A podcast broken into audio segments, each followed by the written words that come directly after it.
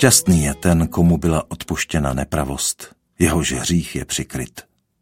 Šťastný je člověk, kterému hospodin nepřičítá vinu, v jehož duši není klamu. Dokud jsem mlčel, chřadly mi kosti v mých ustavičných nářcích. Vždyť dnem i nocí mě tížila tvá ruka, má síla se stravovala jak za letních veder. Vyznal jsem se ti ze svého hříchu, svou nepravost jsem nezatajil.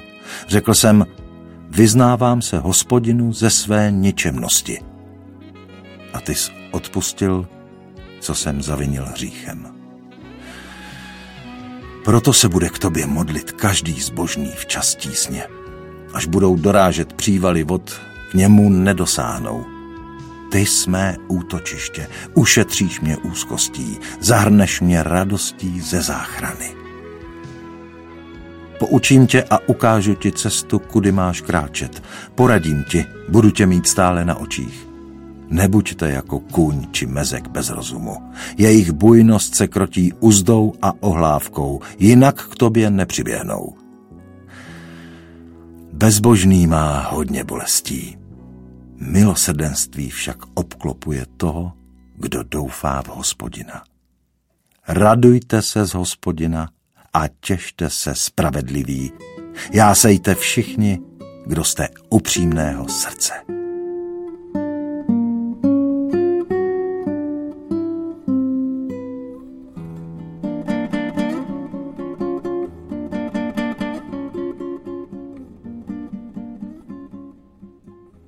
Žalm 32 začíná slovy Blaze tomu, z něhož je nevěrno sňata, jehož hřích je přikryt.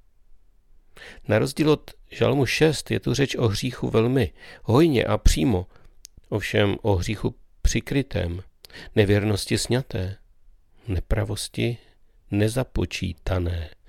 To je tématem 32. žalmu. Všimněme si zde i jiného nápadného realismu Bible. Není řečeno blaze tomu, kdo se nedopouští žádného hříchu. Nejbrž je řečeno blaze tomu, jehož hřích je přikryt. Martin Luther ve svém výkladu domyslí a dopoví také negativní rubovou stránku této kladné výpovědi, když říká, není blaze, nýbrž je neblaze tomu, kdo nepočítá hřích sám sobě, kdo se sám sobě líbí, sám se pokládá za zbožného a nevinného. A když pak v závěru žalmu 32 je řeč o tom, že mnoho bolesti postihne své volníka, vyloží to Luther ještě v této tónině. Říká, ti své volní, bezbožní lidé, jimž není blaze, nýbrž neblaze, jsou ti, kteří si chtějí vládnout sami a přece o sobě smýšlejí, že Boha nejlépe ctí, že jsou ti nejposlušnější, nejzbožnější, nejspravedlivější. Ti mají mnoho neštěstí a žádné štěstí. Opravdu, o tom je celý žálm. O hříchu přikrytém.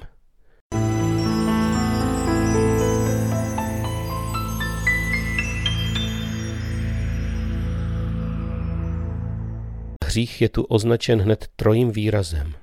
Nejdřív je zde slovo, které český ekumenický překlad překládá nevěrnost, hebrejsky peša. Kralická Bible překládá přestoupení, bubr odpadlictví.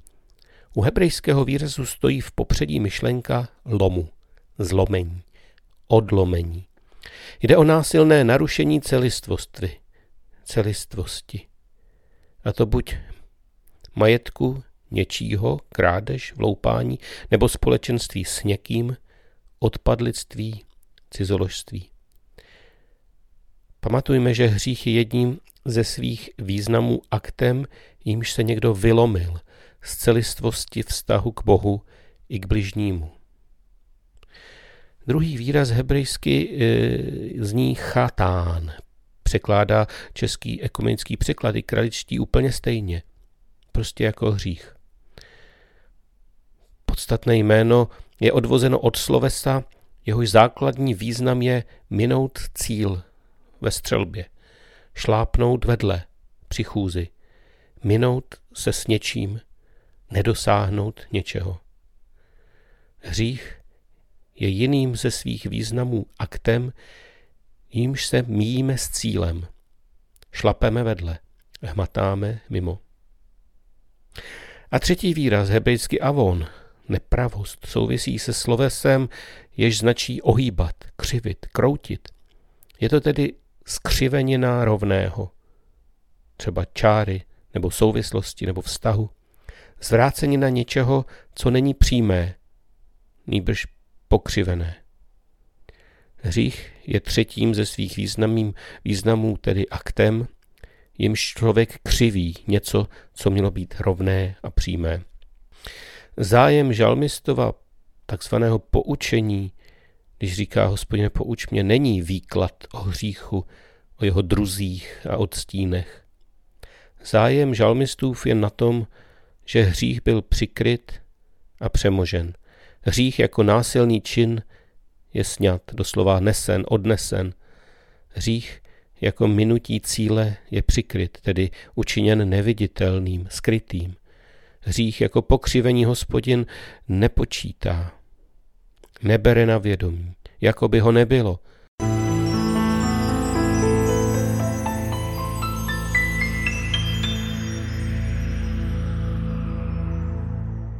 Žalmista v 32. žalmu vidí a srovnává dvojí situaci. Situaci toho, jehož hřích byl odnesen, přikryt, přestal být počítán, a situaci toho, na němž těžce ležela ruka hospodina, takže celé dny pronaříkal. Verš 3-4. Obě tyto situace jsou, nebo byly, jeho vlastní situací. Obě je poznal, obě je zakusil. Tu druhou líčí zvlášť barvitě, jakože kosti chřadly, verš 3. Šťáva v něm vysíchala, verš 4. Stěží zde můžeme myslet na nemoc, jako někteří vykladači, Víme přece, jak, jaký význam v biblické symbolice měla životní šťáva, takže i duše se vylévá. Životní síla má ve vnímání starozákonního člověka tekutou povahu. Dodnes říkáme, když nám ochabují síly, že jsme bez šťávy. Žalmistu opouštěla chuť a odvaha žít. A v čem byla podstata této situace? Podle verše 3 v tom, že žalmista mlčel, že svůj hřích chtěl zamlčet, přikrýt, utajit. Tak snad i sám před sebou, snad před druhými, ale jistě před hospodinem. V tomto pokusu o utajení dnes, jak si v retrospektivě, vidí nejvlastnější hříšnost svého klamu.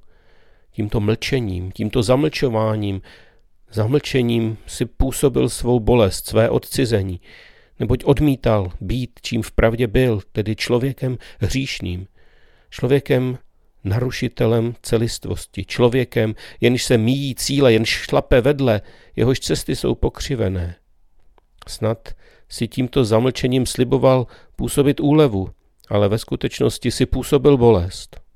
Celé noci pronaříká beze spánku, životní šťáva mu odchází, Hospodin, se kterým přestal mluvit, se kterým hodlal mlčet, se mu stal protivníkem, jehož ruka na žalmistu těžce dolehla.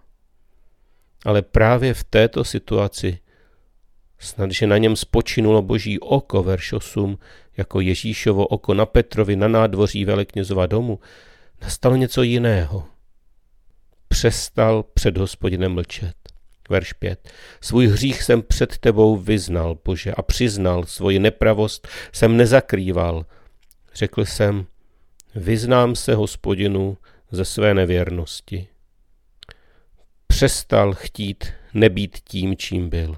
Stal se tím, čím je, hříšníkem. Ta nejvlastnější hříšnost lidského hříchu byla tím překonána, jeho zamlčování, omlouvání a zapírání. Řekl, vyznám se hospodinu ze své nevěrnosti.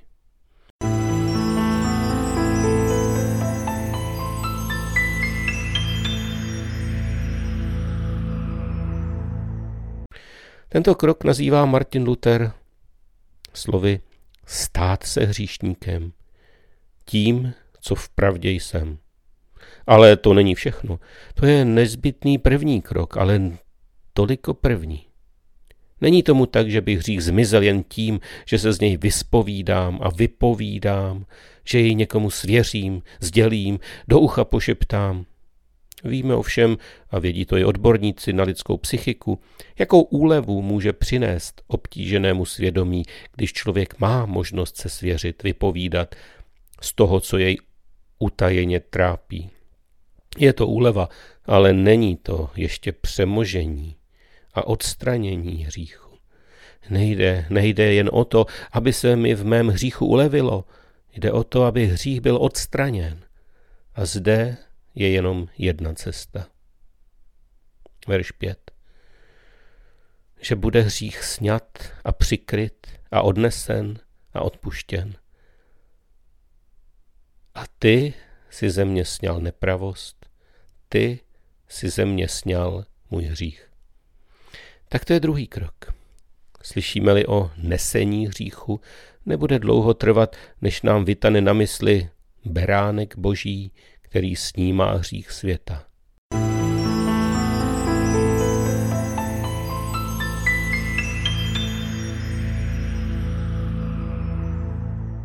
Kdy je vhodný čas k vyznání? V Žalmu 6 jsme řekli, že i ten, kdo je v božím hněvu a trestu, může a smí ještě mluvit, volat, plakat k hospodinu. Žalm 32 nás však vede ještě dál. Člověk hříšný nejen smí a může, ale musí volat, musí mluvit k hospodinu, má-li být ze svého hříchu vyproštěn. Kdo chce se svým hříchem zůstat sám, sám se svým proviněním, tak nějak chlapsky se poprat a vyrovnat, ten se z něj sotva vymotá. To je jen zdánlivé hrdinství, které ve většině případů skončí tím, že člověk svůj hřích i sám před sebou zamlčí. Vysvětlí vlivem dědičnosti, okolností, špatné výchovy, režimu nebo veřejné nemorálky. Ne, nemilme se. Odpuštění si nikdo nemůže právoplatně udělit sám. Nikdo nemůže svůj hřích sám odnést. Vyznat hřích před Bohem a přijmout jeho odpuštění, zvěstované bratrem či sestrou, to není žádná slabost ani hamba. A je to třeba udělat raději dřív než pozdě. Tedy verš 6. Včas, kdy lze tě Bože ještě nalézt. Jednou by mohlo být pozdě.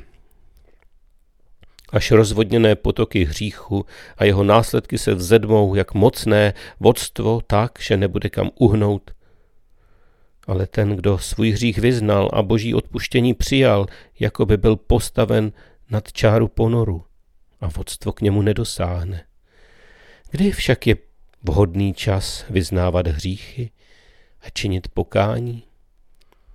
Vykladači váhají. Co se tu v šestém verši tím příhodným časem míní? Nejurčitější jsou autoři českého ekumenického překladu, kteří ve výkladu naznačují, že šlo o příležitost kultickou, o izraelskou slavnost obnovení smlouvy nebo den smíření.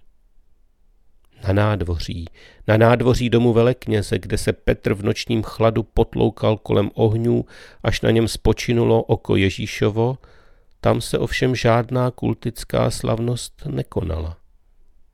A Petr vyšel ven a hořce se rozplakal. To je ta příležitost, ten vhodný čas vyznat hřích, když na tobě spočine boží oko. Ne, když se koná nějaká slavnost, ne, když zrovna jdeš do chrámu, ne, zrovna když seš v kostele modlitebně. Ale když na tobě spočine boží oko, když ti je dána prozíravost, ukázána cesta, kterou půjdeš, když se ti dostane rady. I v naprosto nevhodné a nepřehledné situaci, tam, kde to nejmín čekáš, tam, kde nemáš čas, tam, kde někam jdeš, tam, kde se to zrovna vůbec nehodí. Ne, až začne kostelník zvonit ke mši, ne, až se změní poměry a k pokání, nyní již bezpečnému tě bude nahánět tvé okolí, ne, Nemají valnou cenu taková nařízení, vyznání vin, pokud si s Petrem neplakal. Hořce už předtím, než se začalo vyzvánět. Začni s tím, když na tobě boží oko spočine.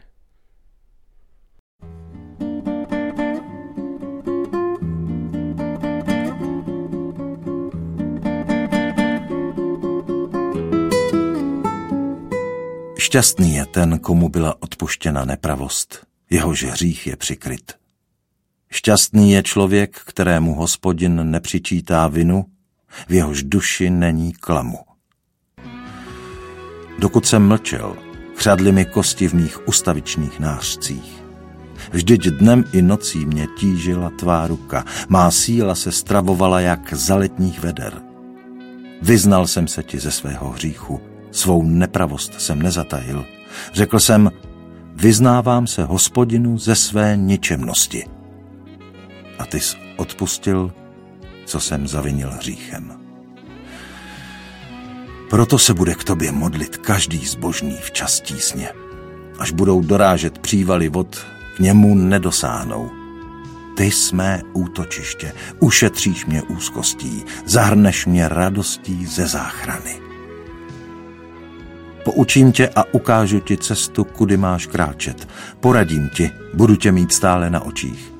Nebuďte jako kůň či mezek bez rozumu. Jejich bujnost se krotí uzdou a ohlávkou, jinak k tobě nepřiběhnou. Bezbožný má hodně bolestí. Milosrdenství však obklopuje toho, kdo doufá v hospodina. Radujte se z hospodina a těšte se spravedliví. Já sejte všichni, kdo jste upřímného srdce.